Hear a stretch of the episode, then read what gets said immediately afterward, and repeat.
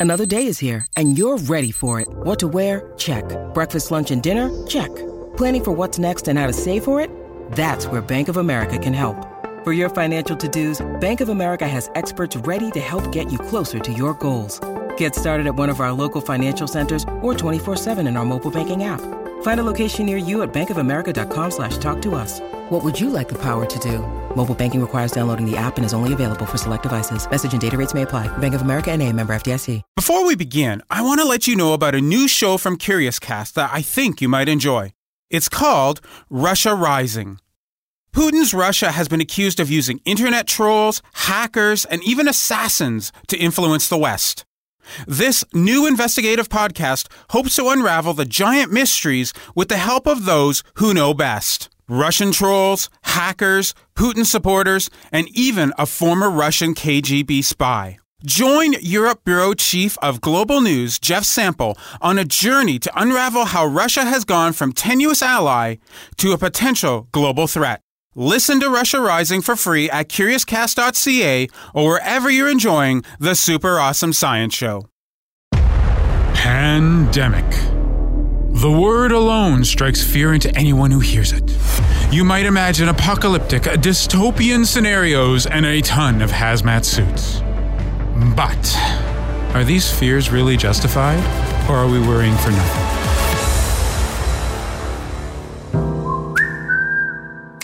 This week, we're going to take a deeper look at pandemics, what they are, how they arise, how common they are, and why you should care. Plus, in our SAS class, is the next pandemic lurking somewhere in the melting permafrost?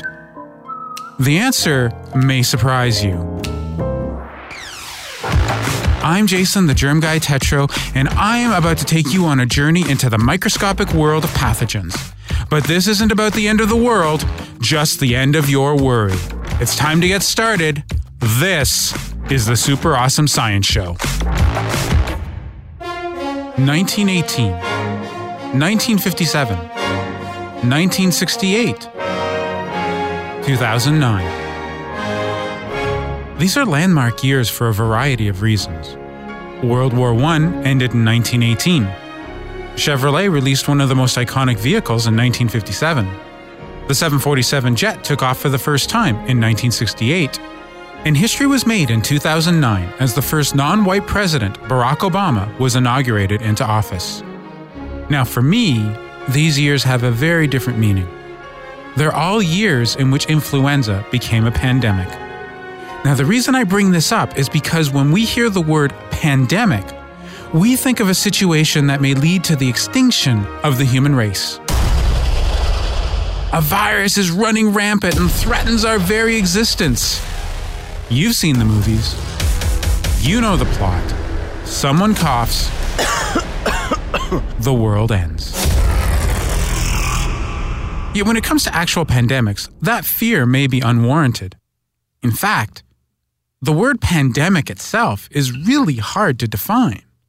Merriam Webster says an outbreak of a disease that occurs over a wide geographic area and affects an exceptionally high proportion of the population. Now, if you ask the World Health Organization, it's a bit different. It's simply worldwide spread of a new disease. Now, these are probably the most used definitions, although there appears to be little to no consensus on the issue. But what I want you to note is that there's something missing from both these definitions, and many others rapid and widespread death. That's right, a pandemic is not about death, even though it certainly can be. It's really all about spread. And when you realize that, then you will notice we experience pandemics all the time. Think about the common cold. We have a pandemic of it every year. How about sexually transmitted illnesses? We see rates skyrocketing right now. And don't forget HIV. Then there's tuberculosis. It's a world health priority as the number of cases grow daily. So when you think of a pandemic, don't go straight to the end of the world. Instead, just realize that there are far more menacing threats around. So, what makes an influenza strain a pandemic one? And can we tell or predict what may be a pandemic based on what we see every year? And finally, what about those strange flus, like those avian flus that everyone talks about? Do they really have the pandemic potential? Well, to answer these questions, I have the perfect person on the line. He's Dr. Earl Brown, and when it comes to flu, there's no one better. He's a known viral evolutionist and has been Canada's expert for decades. He joins me from Ottawa.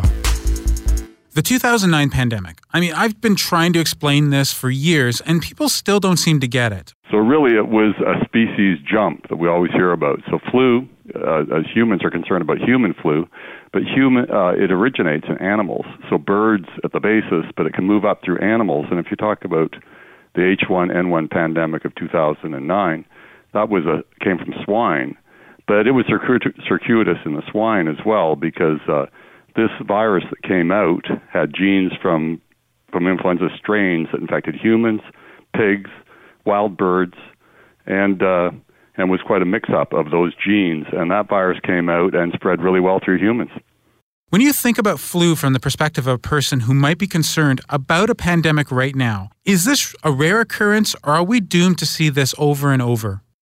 Well, that's the thing, the, the cycle of infections. And we're really in the virologic era where we can isolate viruses, uh, look at their genes, that sort of thing. But uh, that's pretty recent. That's really since the 50s. And if you're really talking the detailed way, it's molecular biology being able to sequence the genes of the virus and knowing how they change. And that's really just the last few decades. Uh, which of our tools have improved better and better. So we're, we're, we're knowing more and more about how these viruses arise and evolve but it's a really newfound understanding, and we don't have a really good historical view. Uh, there's epidemics uh, over recorded history, and there's a lot of argument sometimes. Well, was that an influenza epidemic, or was that some other virus or bacterial epidemic? So, looking at the past is more murky. But getting up to the present, we see that there are viruses that cycle in and out of species and humans, and there is some cycle that we're not totally understanding. But we do see the viruses change and they change what they infect and and and what type of infection they cause, sort of a mild one. Uh, or a really nasty one. Do you think this might be the reason we haven't seen possible pandemics like the avian flu we keep hearing about really reach their potential? You know, is it due to a lack of enough cycling? Does it need to get into enough people to evolve? Or are we really worried about something that may never happen? Well, it may never happen, but I guess we do know that it does happen uh, historically, and the question is, will we get another new strain to which we don't have a vaccine? We'll have to make another vaccine, sort of thing. Something that catches us flat-footed, and we got to jump on something new. And if this thing is highly virulent, that is, it causes a lot of damage, equals death uh, and severe disease, then you're really scrambling. So it, it could happen. It has happened before, and uh, everyone worries about the crowded planet. We're crowded with humans, crowded with animals, and uh, the best data comes from animals. You crowd animals, and you put in a, a pathogen that's not particularly nasty, say influenza, and especially with like avians. Uh, you'll eventually get a highly virulent virus that then kills all the avians in that scenario. Well, that's an artificial scenario. Those are barns. Those those are our, our livestock. Mm-hmm and uh, and we also see it in humans. Uh, the army's done tons of studies of what happens when you get those recruits together the, in their barracks, and they know how adenovirus outbreaks arise and and get quite difficult for them in those crowded situations. So we know there's an overlap of crowding and and animals and as well as humans with respect to the evolution of disease. Will it get worse? And so you've got the crowding situation, which you know the pr- planet is getting crowded. You know the the billions are adding up, you know, 7 billion and counting. Those are big questions. Do you think that in this particular case that maybe a vaccine might be the answer? Now, I'm not talking about the current vaccine type. We already know that in the last few years it's been a pretty tough situation. But what about if we move to a universal vaccine? Do you think that could help us to avoid new pandemics down the road? Well, yes, that's the Holy Grail. And so the Holy Grail has been elusive and uh, mysterious and, and out of sight. But but universal vaccines are something that's being published on right now. So their flu vaccines generally are quite narrow. So you make a vaccine to H1N1 in 2009, it hits that virus and it misses most of the others. Uh, so when you get a new virus that shows up, you're always doing this catch-up thing. Can we make a new virus that suits this new strain? Well, the universal vaccine will be strain independent. It would be for an influenza virus, everyone in the A group, and the A group and the B group are the one that are, we're always getting vaccinated against. Uh, but if we got a universal, we could uh, hit all the existing A's and B's that are in, or A's that are in humans right now. I probably have to have another one for B. But you're getting very broad vaccines, these universal vaccines that can, at this point, uh, inhibit a large number of influenza viruses. We haven't quite reached the point where we've got one shot hits all the flu strains. So I want to do something we used to do all those years ago, predicting whether this year's flu is going to be bad or mild or even light. Now, I've taken a look at the data, and I, I imagine you probably have as well. And I'm just wondering, what do you think? Well, I haven't looked to the ground when you need mealtime inspiration, it's worth shopping Kroger, where you'll find over 30,000 mouthwatering choices that excite your inner foodie. And no matter what tasty choice you make, you'll enjoy our everyday low prices, plus extra ways to save, like digital coupons worth over $600 each week. You can also save up to $1 off per gallon at the pump with fuel points. More savings and more inspiring flavors make shopping Kroger worth it every time. Kroger, fresh for everyone. Fuel restrictions apply on as closely as I normally do, but I usually look to the southern hemisphere and, and the hospital reports and that sort of thing from uh, Australia and South America who are going through their flu season when we're enjoying the sun up here. So when our flu season, come, flu season comes in the fall and it's cold, we look and see well what's it been doing just in the in the south of us, southern hemisphere before that, and I have seen some reports, but I haven't heard unusual reports, and so we'll see what comes when it comes. I'm thinking it's going to be a fairly light season this year. And from what I gather, the vaccine is a good match, which is probably going to be very helpful. I can only imagine you're hoping that this year will also be light and that we won't see some of the troubles that we've seen over the past few years with respect to both the virus and, and the vaccine. Yes, uh, those are the hopes. A pandemic has three requirements. The first is that it has to be new to you. In other words, your immune system hasn't seen it before. The second is that it has to cause a serious illness requiring medical treatment. The third is that it can spread very easily from person to person, and this latter one is usually aided if the pathogen is able to spread by coughing and sneezing. Now, flu definitely fits these requirements, and so do a number of other pathogens. You've probably heard of the plague. It caused one of the greatest pandemics ever registered, killing over the course of four years half of the European population. Yes, you heard me. Half. That's frightening. The bacterium behind the plague, Yersinia pestis, is absolutely brutal because it has two ways of being able to survive inside of you. First, it evades the immune system by living inside the same immune cells that are normally used to kill it. It just sneaks in and, much like a Trojan horse, attacks the very thing that's supposed to protect you from disease. But it gets worse. Because when the bacteria finally emerge out of those cells in order to spread around the body, they come armed with immune destroying weapons known as Yersinia outer proteins or YOPs. And we're not talking about the yogurt drink here, folks. These YOPs target and kill other immune fighting cells so essentially, as the bacterium is spreading, it is not only making you sick, it is destroying your immune system in the process. Now, it's no surprise that you're knocked off your feet as the infection grows in your body. And then it's easy for your Yersinia to move on to the next unsuspecting victim with a, something as simple as a cough, a sneeze, or even a touch that can spread it from one individual to another. Of course, you probably know about the flu and the plague, and maybe others like smallpox. But I bet there's one virus you know, but never believed it could cause a pandemic. It's measles. Yes, measles is a pandemic virus. It quickly infects your body, avoids your immunity, spreads throughout the body, and can kill about one in every thousand. It's also the most contagious virus out there, and for centuries, 90% of children ended up with the infection long before they reached the age of 15. That's a pandemic. Now, we don't hear much about measles anymore, and that's due to one very simple fact we have a vaccine. It's our best defense against a pandemic. Just listen to some of the names, and you'll realize how awesome vaccines really are. Polio. It was a huge pandemic causer. Now it's almost gone smallpox. It's been eradicated because of vaccines. And let's not forget about Ebola.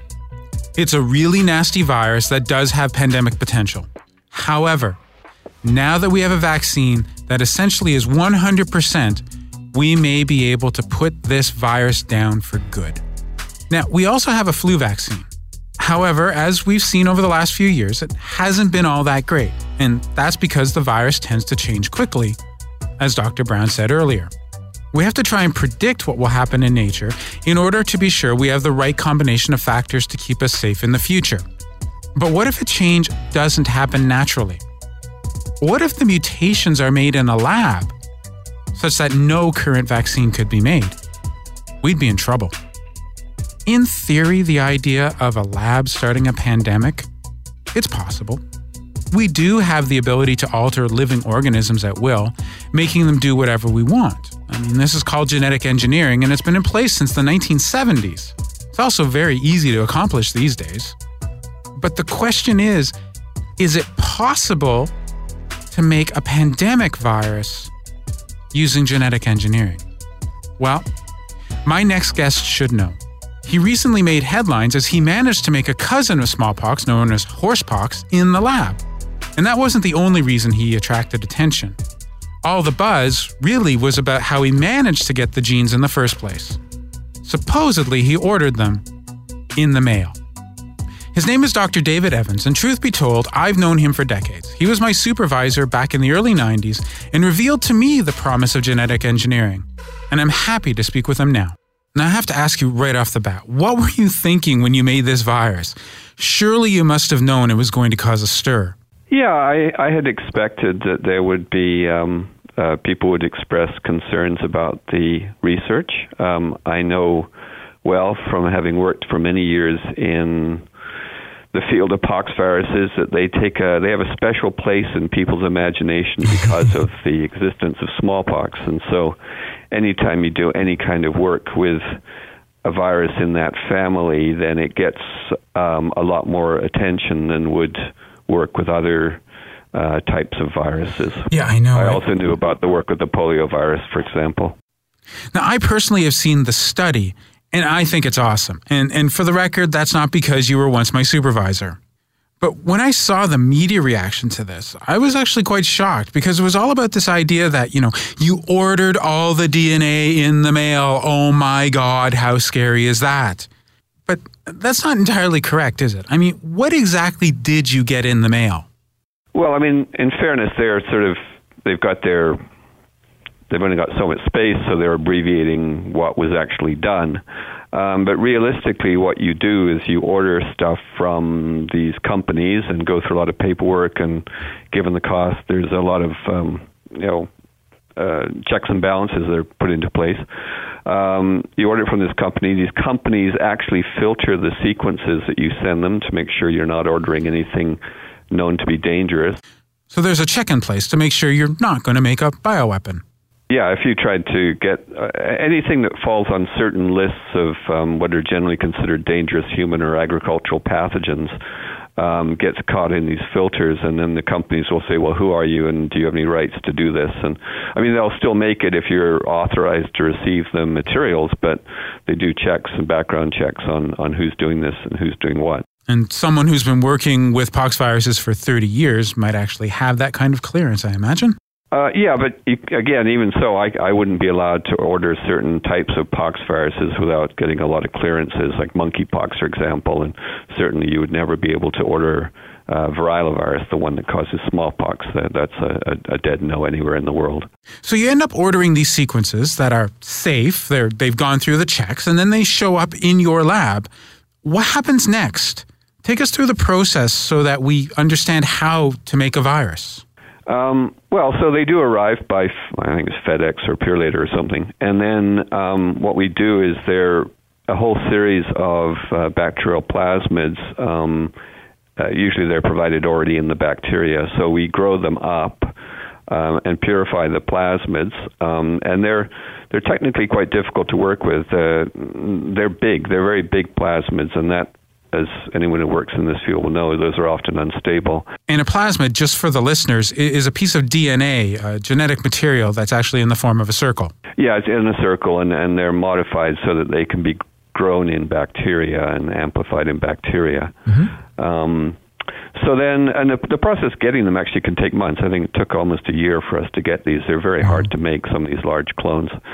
Um, so then, once you got them, what you do is you would purify the DNA. Um, we cut the parts of the plasmid that are bacterial out. We don't want them or need them. Right. Um, and then the the fragments of DNA are transfected into cells where there is already another pox virus replicating. Um, the DNA of a some viruses, the DNA, if you just take it or the RNA and stick it in a cell, it'll actually start making more viruses. But pox viruses are too complicated for that. That won't work.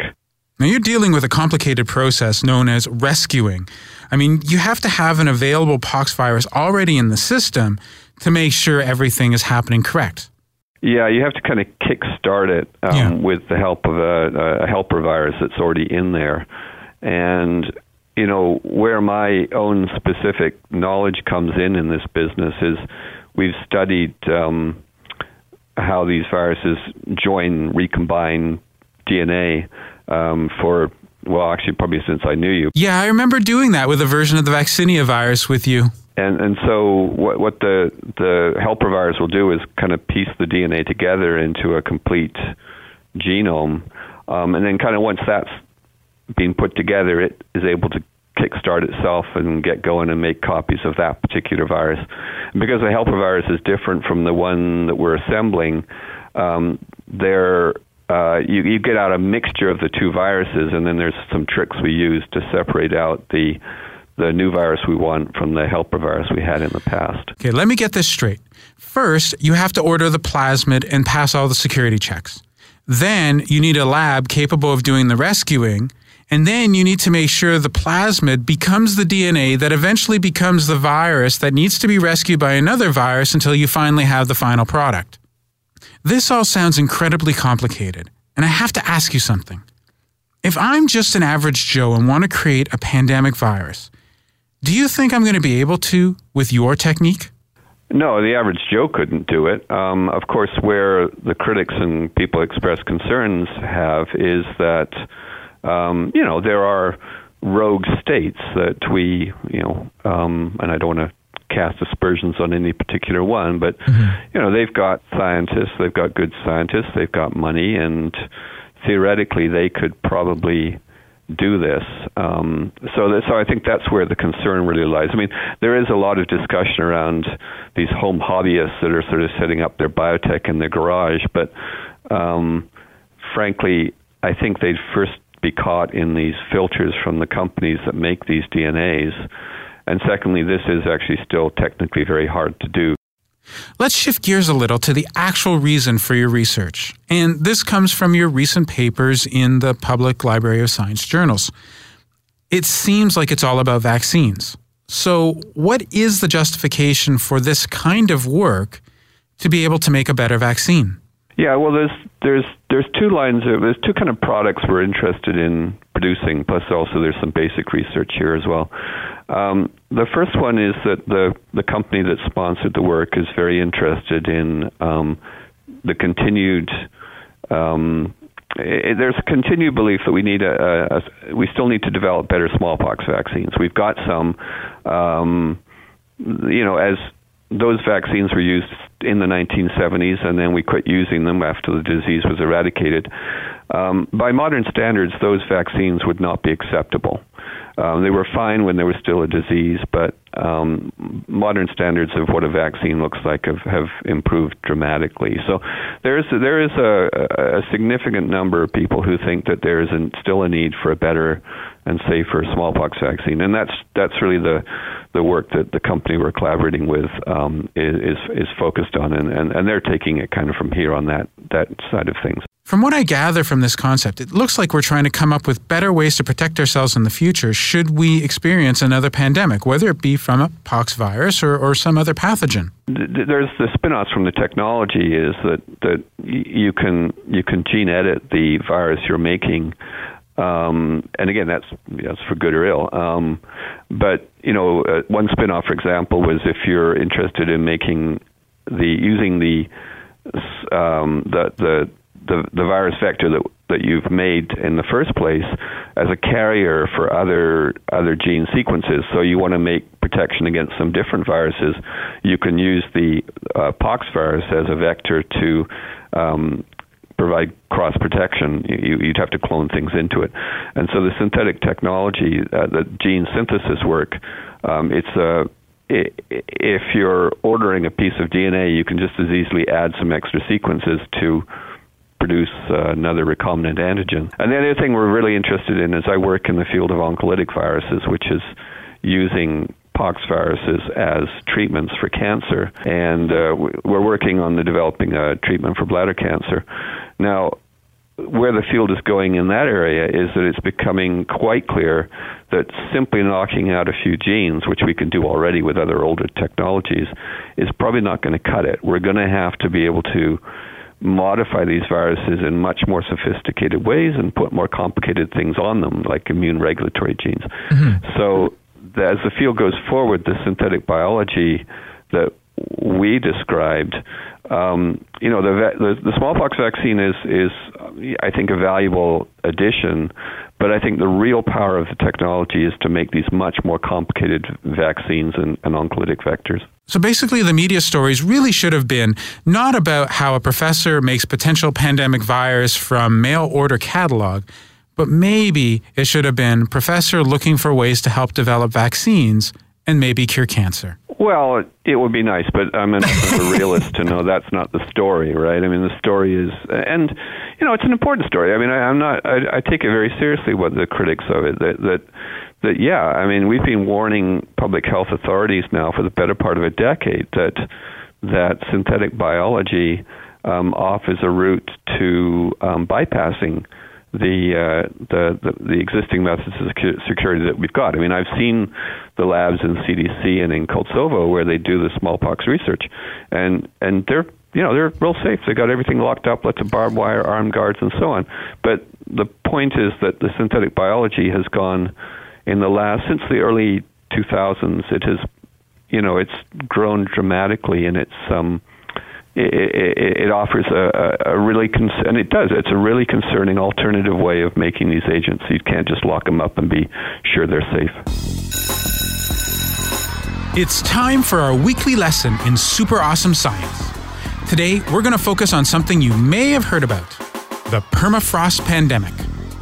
Now, the ice in the Arctic is melting, and we are finding all sorts of hidden treasures. Some are human, like mummies, but others are microbial. We've heard how ancient microbes and worms have been found and, yes, revived. And this is becoming more common as researchers continue to look for life in the once hidden regions of our planet. Now, you might think we're going to talk about how these bugs could possibly be the source of a new pandemic, but we're not. Instead, we're going to hear about how those microbes might be able to prevent a different kind of pandemic greenhouse gas. On the line, I have Dr. Charles Greer from the National Research Council of Canada.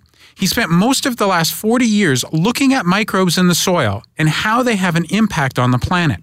Based on his research, we are not just facing, but are in the middle of a climate change pandemic. But the microbes living inside this frozen soil might be able to help us slow down the drastic effects. At least for now. Let the lesson begin. First off, what do you think of the idea of a human pandemic coming out of the melting permafrost? Um, I'm a little I'm a little doubtful that that would actually happen. I think some of the research that's been going on in relation to melting permafrost has shown that uh, despite things like uh, anthrax uh, being uh, detected and things like that, there's a lot of work that's also been looking at various viruses coming out of permafrost that hasn't been successful. So um, anthrax is with us here now. It's going to be with us for probably forever. Um, I think some of the other things that are buried in permafrost will probably uh, get degraded and broken down as the permafrost melts because as the temperature goes up, a lot of enzymes that are capable of digesting viruses and various other organisms that might be stocked in the permafrost will become active and a lot of this material will just be degraded. When we talk about enzymes, that's something you have studied closely for a number of years. And I've looked at some of your papers, and it seems like microbes make enzymes that can lead to a phenomenon called, um, and I hope I have this right, a methane sink?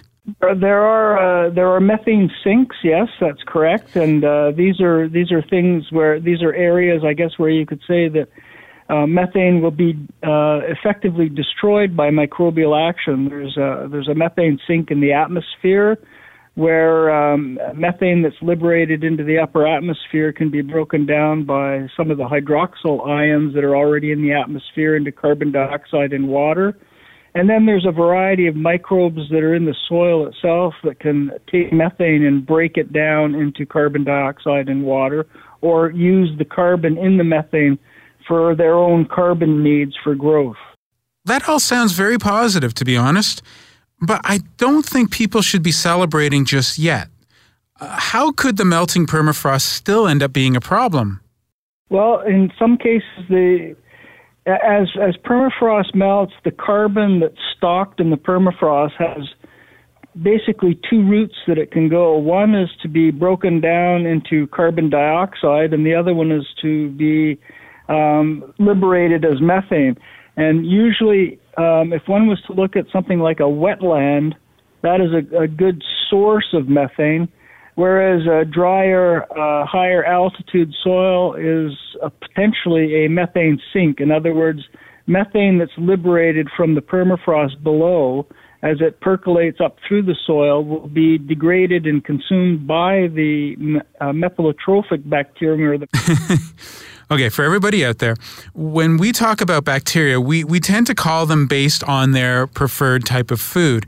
And in this case, methylotrophic means that these particular bacteria actually like methane.